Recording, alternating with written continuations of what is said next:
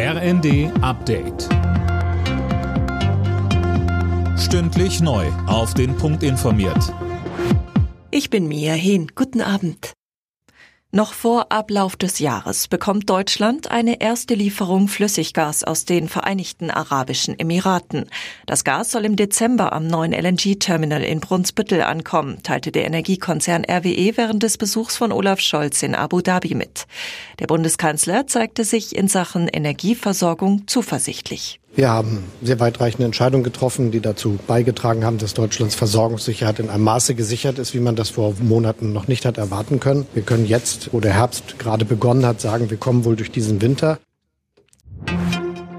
Die Zukunft der umstrittenen Gasumlage ist weiter ungewiss. Finanzminister Christian Lindner hält sie für wirtschaftlich nicht sinnig angesichts der Mehrkosten, die auf die Bürger und Unternehmen zukommen.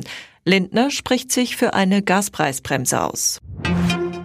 Die Bundesregierung setzt sich dafür ein, dass EU-Bürger in Zukunft keine Top-Jobs bei russischen Staatskonzernen übernehmen dürfen.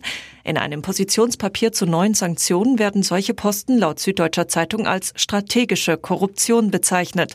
Russland nehme so Einfluss auf EU-Staaten. Sollte Deutschland in Katar Fußball-Weltmeister werden, dann bekommt jeder Spieler 400.000 Euro Prämie. Darauf haben sich die Nationalspieler mit dem DFB geeinigt. Das sind 50.000 Euro mehr, als es bei einer erfolgreichen Titelverteidigung 2018 in Russland gegeben hätte. Alle Nachrichten auf rnd.de